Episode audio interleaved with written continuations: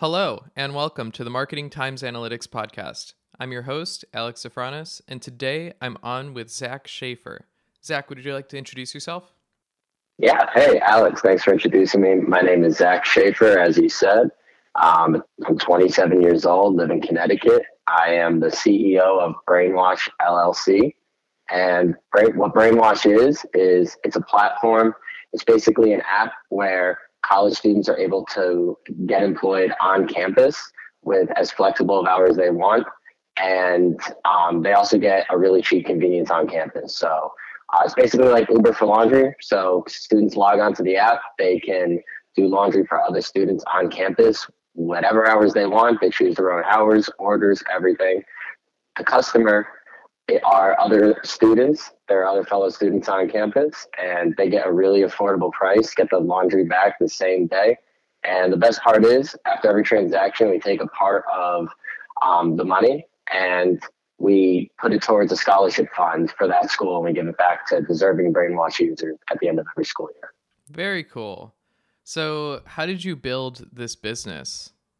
Yeah, so um, you know, I, when I went to college, I went to Fairfield University for marketing, and um, you know, I had the problem that a lot of I feel like a lot of people do is they go to college and they're not sure what their career path should be, and I was kind of going through the motions. And one day, I was I was in school, I was in my dorm, and it was a, it was like a Friday, and everyone was getting all my roommates were getting ready to go out and have fun and I was like, ah, I have no clean clothing. So all my friends are hanging out, and there I am, schlubbing everything all the way to the laundry room.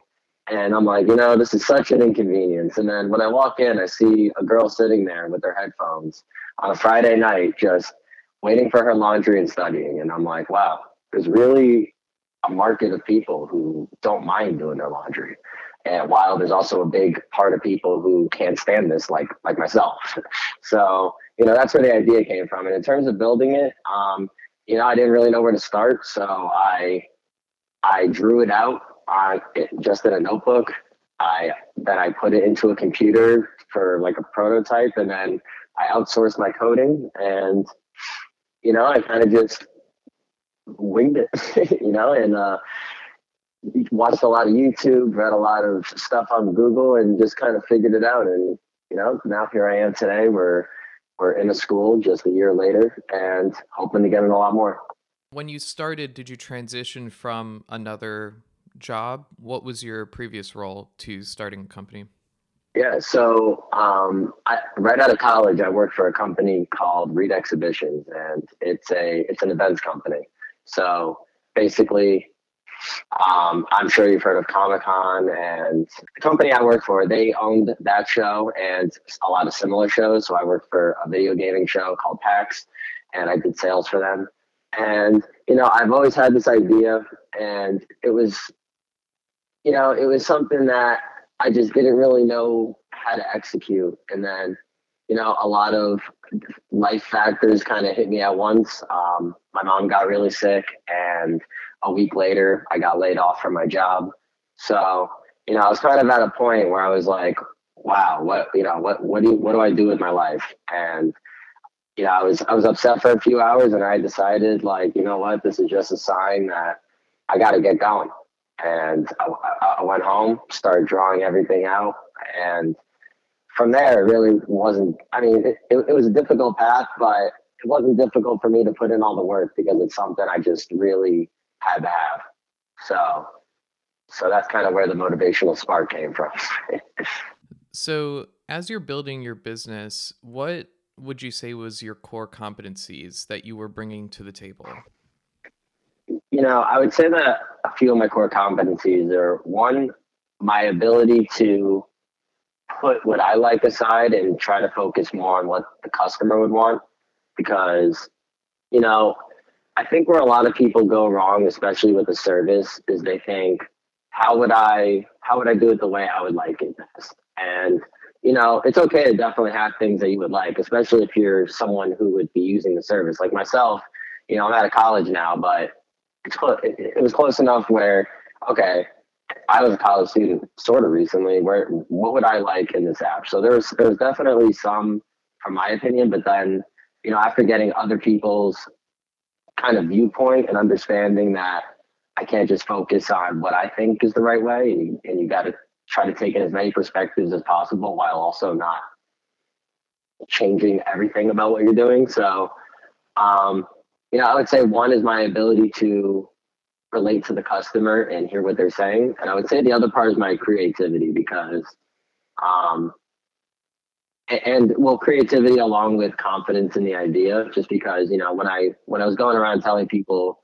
about an app where people do laundry for each other, I've heard a lot like that's crazy and oh that sounds kind of weird and you know I understand that but it's just about really seeing the vision and understanding that when you're coming out with something new as long as you have confidence in the idea and you stick to your vision and you don't waver away from that you can really get anything done.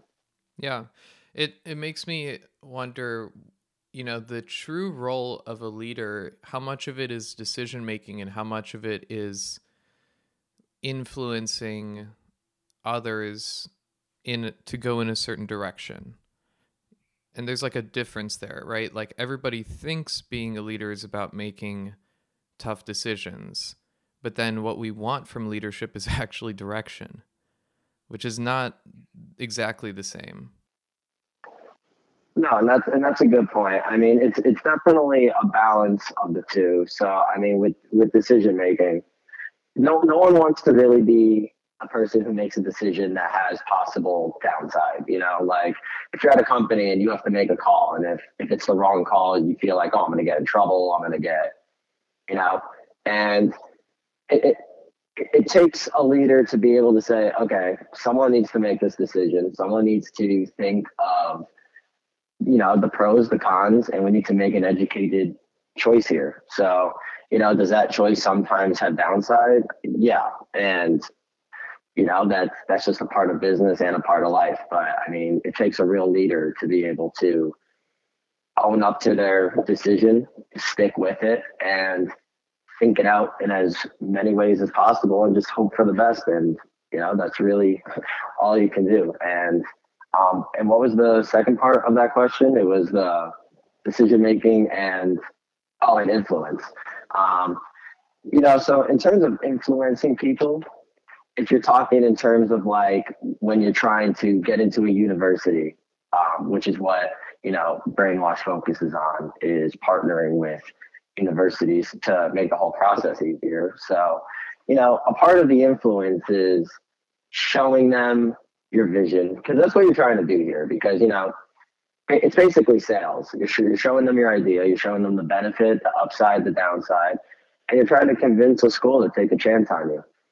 And you, you know when you're a growing company that's difficult for a lot of people to have because you haven't developed that rapport and that trust yet. So it's a lot of it's influence in the sense that you have to be able to present your ideas in a way that you think they would be receptive to so um, you know, I would say it's just as much decision making as it is influence. And I think what makes a good leader is someone who's able to do both when the time is right. You know, I mean, if you're someone who is good at decision making, but you know you're not able to influence others, and, maybe I'm not saying you can't be a you can't be a leader at all, but it's definitely, in my opinion, the best leadership qualities is a healthy balance of both. Sales is uh, such a key skill in in everything. Um, thinking about even in analytics, a lot of what we do is sales. A lot of it is boiling down the value of a certain mathematical um, measurement and selling it to people who are focused on the general business, right? They don't have an expertise in that specific area, but we have to kind of translate the value in the terms that that an executive might um, appreciate, and that in itself is a sales skill. Would you agree? Oh, absolutely. Oh, absolutely. And I mean, when we, sales is basically anytime you're trying to present an idea to somebody. So it's not always like, okay, you have to give me money for this to be a sale, or I have to sell you a product. It's selling ideas. It's concepts. It's sales goes really deep. So, you know, that's sales is kind of a great experience for everybody just because even if you don't love actual sales, like you said, just selling the value of marketing analytics is a sales skill in itself. And it takes a certain level of expertise to be able to speak on it in a smart way. Going back to the previous question, have you ever made a mistake as a leader when somebody had to push a button, you push the button and it was the wrong button? How do you react to that as a leader? And what have you learned from your past experiences? Oh, definitely. I mean, you know, like I said, I came out of college with a marketing degree and you know, so, so for me personally, what I learned in school when you're trying to start your own business, I mean, there are a few things that come in from my education, but overall, it's a totally new thing that I wasn't prepared for, and it, and you know, along the way, you make a lot of mistakes, and you know, whether that's in the coding or whether it's you, you know when you're trying to make a pitch to a university, maybe you afterwards you're like, wow, maybe I should have said this other thing. So, you know, it's a bunch of, there's been a bunch of little hiccups on the way. And there's some of the hiccups bigger than others. Um, but, you know, it's really just about learning because, and I know that sounds corny and like the, you know, the professional answer, but it's true. I mean, I, I made mistakes and at the time I was pissed off about it. And I'm thinking like, oh, I could have done it this way, that way. But something that I've really learned over the years is that if someone's not dead and or someone's not hurt, your mistake is usually not a huge deal at the end of the day. You know, I mean, if if everyone's okay, you can usually figure out the rest, and that that that mindset has kind of really helped me along the way. So understanding kind of where, you know, what to focus on and what to care about must be really important. Yeah, absolutely. And I mean, part of being a leader is prioritizing your responsibilities and also the stresses that are going on. So, you know, it, it's okay to get upset when something bad happens or when something doesn't go your way, but the whole, the, my whole mentality is just, okay, if I sit here and panic and say, you know, this isn't fair or, oh, damn it, I messed up. It, it, it's like, it, it really doesn't do anything except make you feel like crap. So, I mean, you know, you got you you got to evaluate what's in your control. You do everything that you can that's within your power, and you go from there. Don't be afraid to ask people for help, and you know, don't try to be a hero if you don't have to be. In the sense that you know, if there are people around you that you know are able to help you in a situation or can do things better than you, don't be afraid to ask because there's things in business I know I'm not good at. Like my artistic side is absolutely terrible. I can't draw, paint, I can't make marketing materials. So I, I know I'm not good at that. And I, I know it would be a mistake for me to to go and make my own. So I outsource that. It's about realizing what you're good at, what you're not so good at, and just kind of taking it from there. Do you use marketing analytics in your current role? Yeah, so you know, marketing analytics, first off, I think is extremely important especially for a company that is growing. Um, it's something that we're de- we're definitely we definitely are using more in the future. Um, you know, because especially with marketing analytics, as you were saying about how valuable the data was.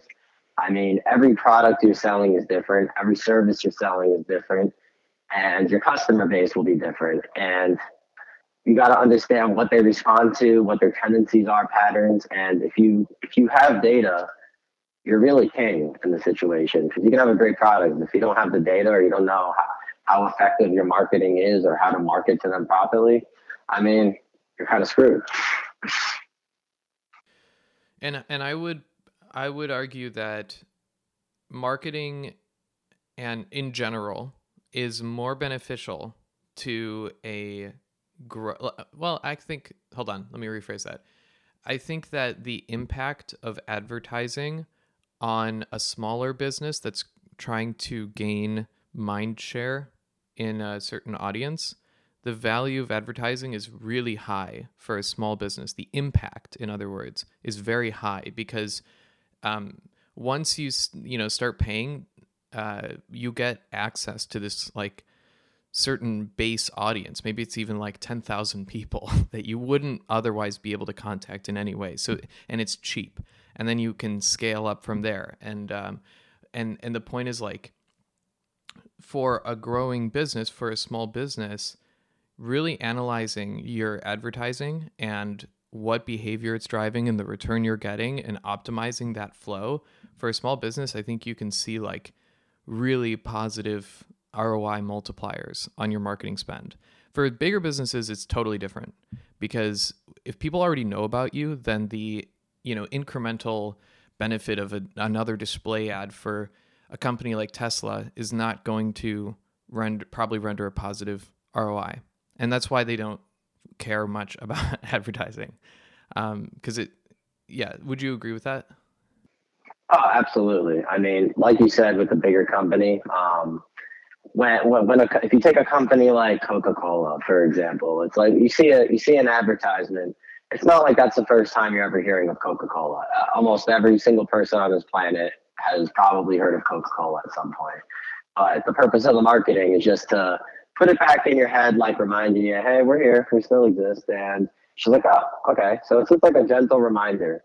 But, you know, for a company that's completely new and no one knows about any small business, you know, that's the hardest part is that no one knows about you. I mean, so getting your base audience is definitely the toughest because word of mouth is definitely a thing too. So once you get a so once you get a base audience, some people, you know, people talk to each other and hopefully grow your audience in that way naturally. But um, in terms of marketing, I mean, with with Brainwash, it, it, was it was pretty crazy experimenting with different forms of advertising. You know, amongst the different social medias, uh, even print advertising, and kind of just seeing the different ROI, ROIs on all of them. And it's just it, it was it was pretty shocking. It was just pretty shocking to see, and it was also really fun just because you know the impact it had to spend even you know even when I was spending like a hundred bucks a week on advertising, it was it was such a big difference, and I had people actually interacting with my link for the first time and like messaging me, and I was just like, wow, a hundred bucks really, a hundred bucks alone can really get you in the game you know, and obviously, obviously, when you increase that spend, it, you get a lot more results. But yeah, it's just it, it's crazy how impactful a lot of this advertising is, and also how cheap it is because social media is really it's it's a really underrated way to advertise. And I know it's like it doesn't seem underrated because social media is so popular, but for the amount of people you reach and for how specific a segment you can target, and for the price that it is, it's absolutely crazy. Yeah, and you're marketing to college students, right? Yes. Yep. Uh, college students and um, their families. You know, just gaining awareness in a college in a household with college students in it. So our target our target is college students directly, but you know we also like to make the parents aware of what we do and the families aware, just so you know eh, eh, so just so it's not like, hey, what are you doing? No, I'm washing some students' laundry, and they're like, what? You know, like we, would like them to know what's going on and what our mission is. I see. Okay, and what channels have you found work for addressing this audience from a conversion standpoint? Sure. So there's a few there's a few things that I found most effective. One is in-person like events. So you know we, we like to go on campus go directly to the students and you know sponsor things like pizza parties. Um, we like to go on to career fairs and just we, we like to be up close and personal to the students just to kind of get an idea of because you know people say things online like reviews and stuff like that but it's it's nice to be able to see my actual audience and just kind of getting a personal idea of how of how they feel about the business so in-person events are probably one of our best, but in terms of actual advertising, um, Facebook has been huge. Instagram is Instagram and Facebook are probably my favorites to advertise on. You know, we've we've, we've tried the others a little bit. Like we tried Twitter for a little bit, didn't didn't love it. Um, I, I mean, for me personally, I didn't notice a huge ROI, so we don't run Twitter ads. Um, you know, there, there, there's a few other things we've run online that haven't been as effective, but Facebook's great because, and Instagram's great too because you know they basically when when you're filling out the advertising for Facebook, it just carries over to Instagram too, so it's really easy one, and you can how specific of a demographic you can target on Facebook is actually insane.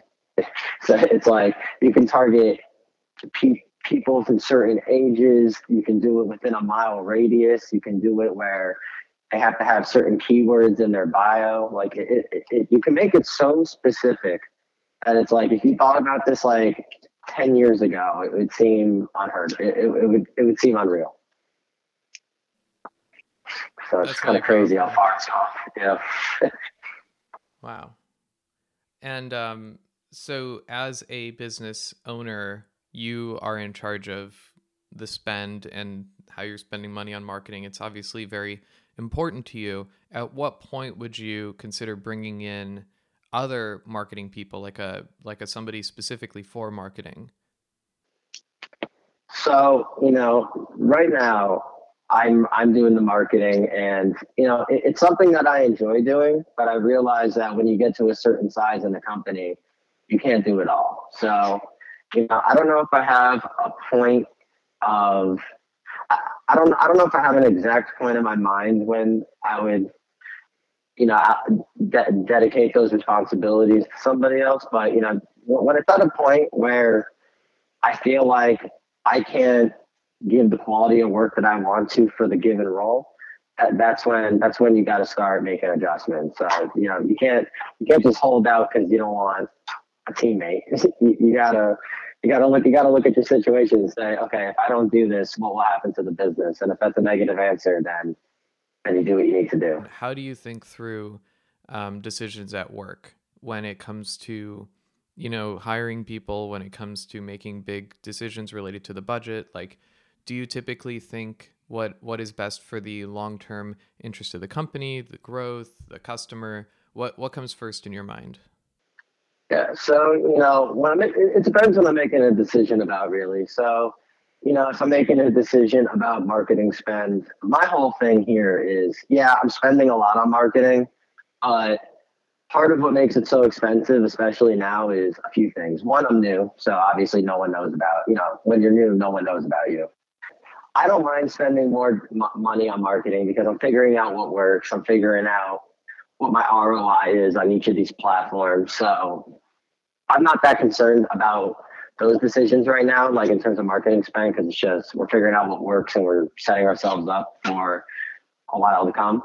And um, you know, in terms of other decisions, it, it's you know sometimes it's tough because it's stuff that you know there are times I have to make a decision on something that I haven't had a lot of experience with, or you know something I'm not too familiar about. So you know the way I address that is I I've listened to a lot of other business owners speak. Like that's something I like to do is I, I watch videos and listen to these guys and their experience and how they handled certain things. So I've taken some inspiration from that, but I mean, it's really about those times where, you know, you just gotta I don't always know if it's the best decision, but it's I make the most educated one that I can. And I think about short and long term growth of the company. I know there's things you need to do in the short term, like a lot of ad spend. And there's things in the long term, like just setting yourself up to have a business that your demographic respects. So, you know, it, it's definitely just a balance, like like most things are. Yeah, who are some influencers or business owners that you look up to? You know, they're the obvious big ones. Like, I think what Elon Musk has done is pretty insane. you know, it's I think that his work is pretty inspirational just because this is a guy that constantly does does stuff that is unheard of and crazy. And you know, it's like this guy not only is creating a car that's the first of its kind, he's he he wants to go to Mars. so it's like the guy the guy's pretty crazy, and I you have to respect a certain you have to you have to respect something about that. um, but, but, you know, in terms of you know less well known ones, I would say. I mean, I, I, I think it was I was listening to a podcast one time and I think it was the creator of DoorDash and just kind of hearing his story was pretty cool just because you know you, he, he came from you know he started with nothing as a business and then him him and some friends got together and made something happen that and you know after it was just a couple college people making something happen. So you know he's he's not as well known and i honestly i can't remember what his name is right now but um when i think back to it i just that was a pretty that was a pretty inspirational podcast as well just because there were some similarities in in terms of just life itself that's great yeah i I listen to all sorts of different people. I'm a big YouTube guy. I can tell you like YouTube as well. Oh yeah, all the time. Do you have premium? YouTube premium? I don't. I always get the thing that says, "Do you want to try a trial? Is it worth it?" It's it's a game changer. I don't listen to. I don't have anything. I don't have Spotify or Apple Music. I just use YouTube. It it is like more more expensive, um, but I think it's fantastic. Like for somebody who watches YouTube like multiple hours a day, or at least listens to like YouTube videos and stuff, it definitely makes sense given like the fact that you can like play it on your phone and you don't get ads. Yeah, I don't. I wouldn't want the ads for the amount of YouTube I watch. I'm sure I would just switch to something else if I didn't want to get I've been, premium. I, I've been thinking about it because it's honestly my most used app on my phone is YouTube. Like I, I, I, I use Spotify for music mostly, but I still listen to some music on YouTube. I watch random stuff. I watch, I listen to podcasts on YouTube. It's, it's literally my favorite app. So I might actually have to do that now. yeah. I, yeah. Here's, here's one thing I'm stuck with though. Um, I have an Apple Watch, and Apple just did this update where you can stream music through Apple Music through your watch to your headphones. So when I'm running, I can just grab my watch and and my headphones because I have the the one that has service. And I was like, wow, that's like I wanted this like the whole time. But that would mean that I'd have to switch from YouTube to Apple Music and then I wouldn't get any of the benefits, you know, that I wanted, really. Like, you know, I, I listen to music, but that's only like a small percentage of the reason why. So, but I think I'm going to do it. That's how crazy it is. Like, that's how much I want to try this, you know, ecosystem play. I think you should go for it. Why not? yeah, I think so. I'll I'll report back to everybody how it goes. um, okay, moving on. Um, so over the last two years, how how did COVID impact your business growth, and how did you kind of strategize uh, to still succeed? Yeah, so you know, COVID is something that you know it hit us really, it hit us pretty hard. I mean, it hit everybody. So it's not you know I don't think my business is anything special in terms of like we got hit harder than anyone else. You know, I know there's people that have it a lot harder than me in the business world right now. So I'm grateful. I'm grateful for where I'm at now. Um, you know, COVID affected us negatively because when we were negotiating with schools to be on their campus, we had a you know, we had a lot of interest and then COVID hit. So all those conversations I was working on for months and even close to a year were pe- people were saying, you know, we love your product, we love what you do, but we need to focus on keeping the students safe and we don't want to incorporate a new program right now. Which, you know, I, I understand from the school's perspective, you got to keep your students safe, but and all that. From my perspective, it's you know, it's obviously disappointing. And I understand they got to do what they need to do. And, you know, so, I mean, the way we kind of adjusted is I was like, okay, it was really disappointing for like a few days because I'm like, wow, it looks like this semester I won't be in a school. And I'm like, now I just have to wait. And I was, I was pretty, I was pretty disheartened just because I really, I worked hard to be able to get into a school for that semester and it seemed like it was just not going my way. But instead, I took that time. I, I kept reaching out to more schools. I figured out ways to improve the product. I worked on marketing. I just took that time to work on everything that I possibly could. And, you know, I still reached out to schools. We adjusted in the sense that we stressed that with brainwash, it can be a contactless delivery and pickup, just like just like all these other, you know, like if you order food, what happened when COVID happened? They they would leave it at your door. It's a very similar concept in terms of delivery. So, you know, you, you could do it with obviously all of our washers and customers wear masks and um, you know we just try to make it as safe as possible for the students and for the schools. And we, we just keep trucking along. But covid was definitely difficult for us. And you know there's still obviously effects of that. Um, but it's just kind of it's a, it's just about adjusting because I don't think anyone could foresee a virus taking over the world. but you know, um, a lot of businesses were hurting, some thrived, and others adjusted, and that's just what you need to do to stay stay alive. How do you stay disciplined and kind of committed to the business?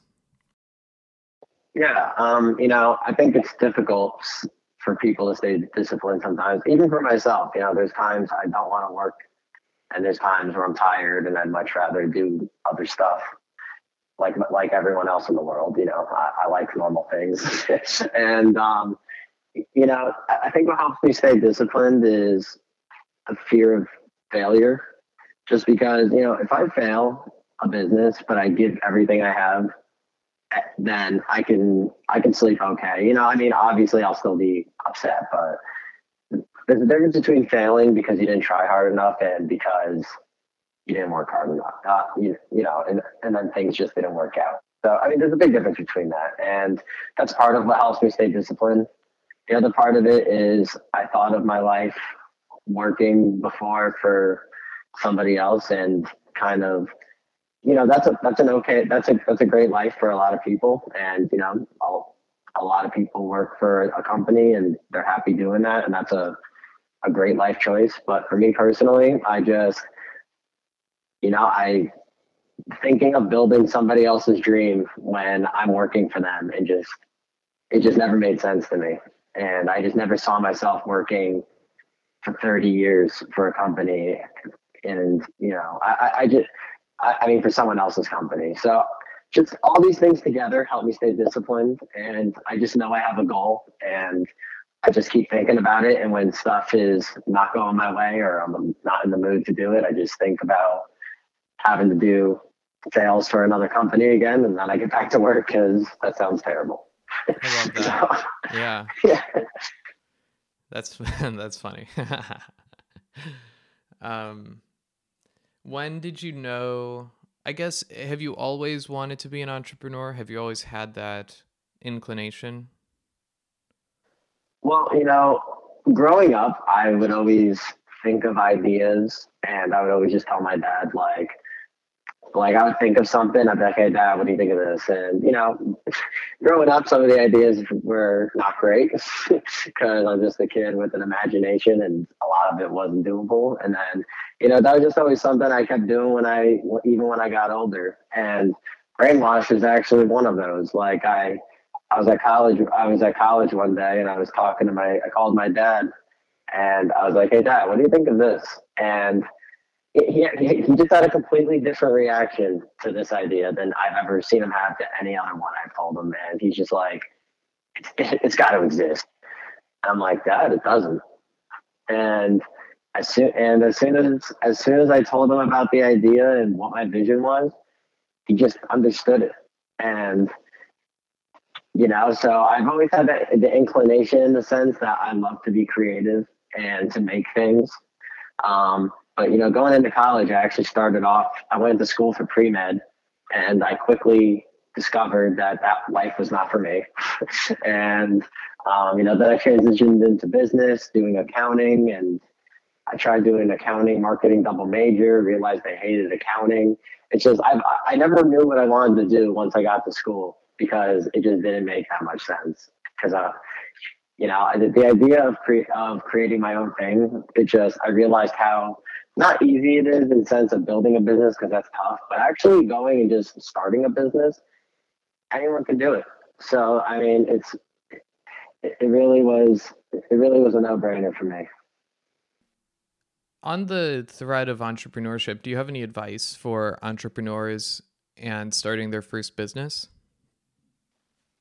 Yeah, you know, I my advice would be cut. I mean, if I had to give some advice, I would say if you're nervous, if you don't know if it's going to work, if, if you know, if you're waiting for a mentor or you're waiting for the timing to be right, you know, I, you just got to go for it at some point because it's easy to make excuses. And I assure you, it is a difficult path to be an entrepreneur, but to go out and start a business, you can start, you can go out and start an LLC, just go online. It takes, it doesn't take a lot of time. You don't need a lot of startup money. You just need an idea that's well thought out. So if you have an idea, make a list, think, what are the pros? Do I have a market for this? Is it possible to execute? Because you know, when when you're looking at ideas, and it may sound great in your head, but when you're running down the checklist of is this viable, when once you start getting deeper into it, you're like, okay, maybe this is why this doesn't exist because it's not a viable product. so I mean, you just gotta you know, I, I, think that if you're a new entrepreneur, I think now is the time to do it just because, especially with the amount of technology that's available, the amount of resources that are available online, you being a YouTube man yourself know how much you can learn on YouTube. um, so, I mean, if you're a young entrepreneur, just go for it because if you, in 30 years, when you're, when you have a lot more responsibilities, you have a family, maybe you're married, it's a lot harder to take those chances. So now's the time. And even if you are, an entrepreneur that does have a family, something like that, you just got to grind when you're available, make those hours count, and anyone can really make it happen. Like I said, that sounds corny, but it's the truth. Yeah, I I think that one difference between us is I think you have a lot more commitment to the the tough parts of business even if you don't want to do it and I don't have that attitude. I don't I don't like to do and and I think it's less work ethic. I think it's actually a difference in discipline because when I when I structure like what I want to do for this podcast is a good example. Like I could have started a business.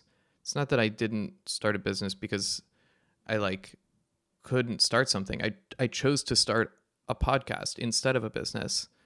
And that's because it's a lot less pressure, right? It's like more fun. I can build an audience. I can give value to people. I don't, you know, I, I have a regular job, so I don't need to like monetize it necessarily um, to hit my basic needs. Um, so I started with something that, and and by the way, and I do it every single night. I have calls every single night, and I record every single weekend, both Saturday and Sunday. I record, and I love it. It doesn't feel like work it genuinely feels like something I would choose to do in my free time. It, makes me feel valuable. It makes me feel like I'm doing something valuable.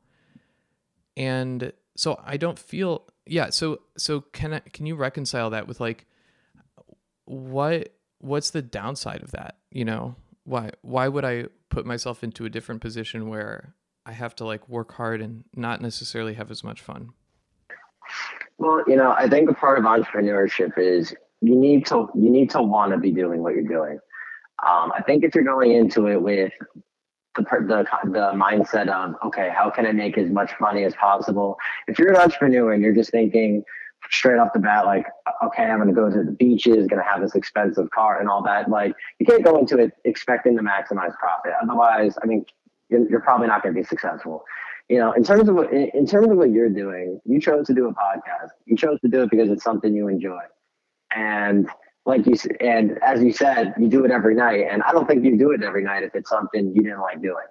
So, you know, with, with being an entrepreneur, that like I said, doesn't always require mon- make maximizing your monetization and stuff like that. It's you're you're dedicating hours to some, something that other people wouldn't dedicate hours to, and not just the podcast, but anything that I mean, because your podcast is a type of business, even if it's, you know, you may not look at it that way, but, you know, you have a strategy. You have to make calls. You're doing sales all day.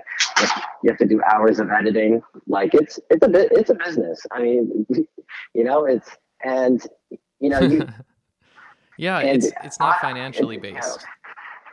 yeah. And that's, and that's fine. You know, I mean, like, there are there are a lot of organizations and companies like like that, and I, I think that it's like I like doing brainwash because it, it's not that I love doing laundry because I actually hate laundry, but what what what I like is my whole thing was I wanted to create a platform where where it's a student run economy because I was a student once. I wanted a job and it was tough, and I wanted to create a relief for students that were going through what I went through. So it's not about the laundry; it's about the overall mission of it and it makes it makes it makes me feel good when I can get have someone get some hours to work a job when they normally would be struggling. So you know what? If I can put help one person, that was my whole concept. If I can help one person, and this app provides a benefit to them, then I did my job. And I, I didn't think about money. I didn't think about fame or anything like that. I just thought about how can I provide something to a customer and makes everyone feel good. So I mean, and, and, and what you're doing is very similar. You're you're doing podcasts. People like listening to them. You like talking about it. People are gaining knowledge and insight on stuff that you know normally they wouldn't. So it's all very similar stuff. It's just really choosing what you like and running with it, and just trying to stay dedicated to it. Yeah, that's a really good point, and and that's also like part of what we were talking about earlier with identifying the core competency so I definitely don't have as good of a competency in running a business as I might in having a conversation about marketing.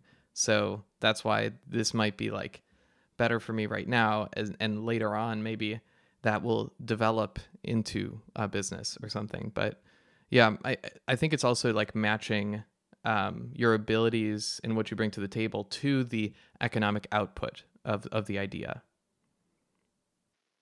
Yeah, absolutely. And kind of like you were saying before, that, you know, how you could have a different business one day if you wanted to. I, am not saying you have to, I'm just, but uh, what you're doing with your podcast sets the structure and the framework for a lot of businesses to come. I mean, the, the, the groundwork's the same. You're putting in a lot of hours. You're trying to gain an audience. You're trying to understand your audience and you're learning what you're good at and what you're not great at. It's you're you're doing all the steps of an entrepreneur, whether you, you know whether you think your podcast is a business or not. Yeah, I want to I, I want to really lay down my cards here because I was advised on how to be successful by a mentor of mine, and he has a podcast that's popular and a company that's doing really well and growing, and a book that uh, multiple books by now. And I asked him if you were to do it over again, he's like 40. If you were to do it over again, uh, what order would you do it in? And he said podcast. I would start with the podcast because then I can have an audience. I can know what they want. I can, um, you know, y- you don't have to like build the product first and hope the audience comes. You build the product for the audience.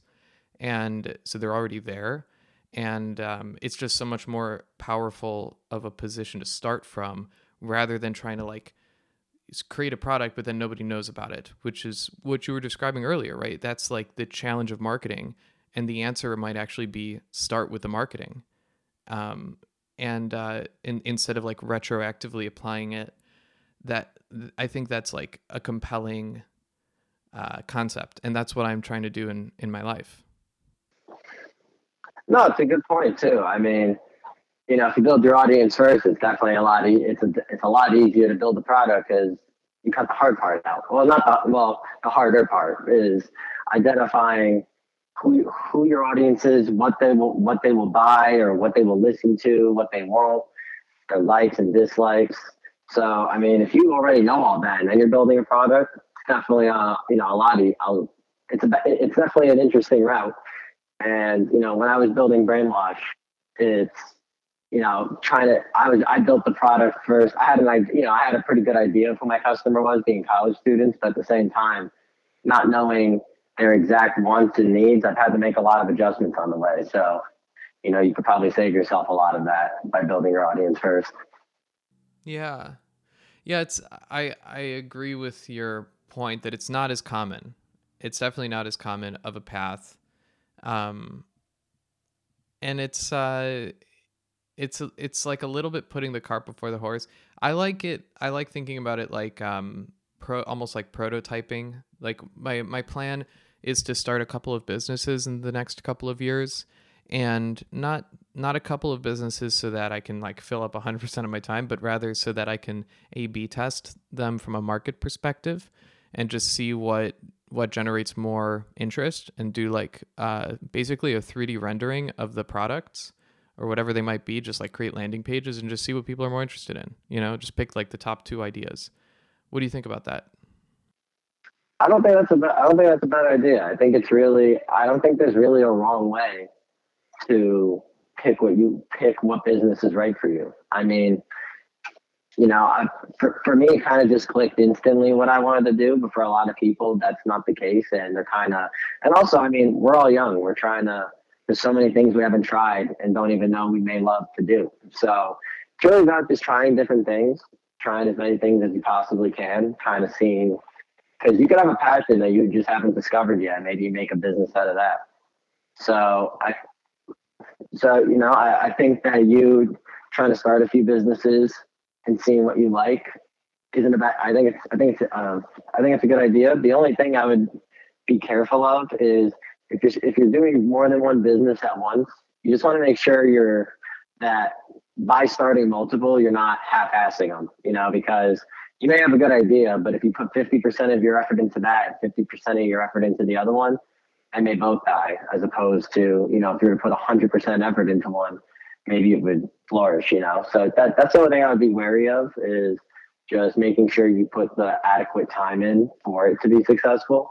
But in terms of being experimental and kind of choosing, a, trying a bunch of different things, I'm definitely in favor of. I love that. And what other advice would you have? You know, every entrepreneur has like a thousand ideas that they could pick from. So like what other advice would you have for picking, you know, that one to really bet on? I know you said like pick something you're passionate about, something that you can have fun doing, um, you know, something maybe your competencies align with. Um, what else would you say is good to think about? Well, I would say that what's good to think about, something I kind of touched upon earlier, is that um, you know, when thinking of a business, you have to write you have to write stuff down. You have to think, okay, what benefits am I providing to my consumer? And then you list them. Then you say, okay, what's bad about this business? Why if it's something that's new to the market, is there a reason no one else has made it? Because there have been things I've thought of where I'm like, this is a great idea. Why has no one done this yet? And then like I make the list and I'm like, oh wow, these are some pretty severe cons. That's probably why this isn't a business. So, you know, even when making brainwash, there were, you know, were there cons on the list or hurdles? Yeah. But when, when I broke it down and saw the feasibility of it, I said, okay, are there things that will be difficult? Yes. Is it doable? Definitely. So, you know, that was kind of, that helped me in limiting my search because it was something that made sense and it just, it felt right to me. But, um, you know, besides making the list and doing what you like to do, um, I would just I would just advise trying different things. Like I said, like you know, like you, when you were saying that you want to try multiple businesses because you don't really know what you like, you know, um, or you, or you know some things you like. I don't know what will will work in the market. Like I would like all okay. of them, but it's like you know when you're um, you know they sell those little flower pots, like those little ones that are the size of a shot glass and then you can you can do like 30 of them in a row and then you you grow the like the one little seed in all of them and, and you and if you were to do that you would notice that there's like probably a couple of those seeds that sprout extra soon you know the strongest ones and so just from like a week or two of observation you could probably tell from 30 different seeds what the top one is or the top two and uh, that's all you would need right is like that early indicator of interest or strength. And that's what I'm talking about with the multiple ideas. It's not to fully build them out, it's rather just put the seed out there into the market and see what people respond to more, see where the indicators tell us. Zach, I want to thank you again for coming on. Uh, this has been a great conversation. Yeah, thank you so much for having me, and it was it was great to be here. Hopefully, one day in the future, you can have me back. Yeah, you said you were 27. I'm 26, so we're the same age, basically. So maybe in like a decade, we we should re-listen to this episode and make a commentary. that sounds like a good follow up. I like that. Thank you so much for uh, everything. I, I really do appreciate it. Absolutely. And thank you, everyone, for listening. We'll talk to you soon.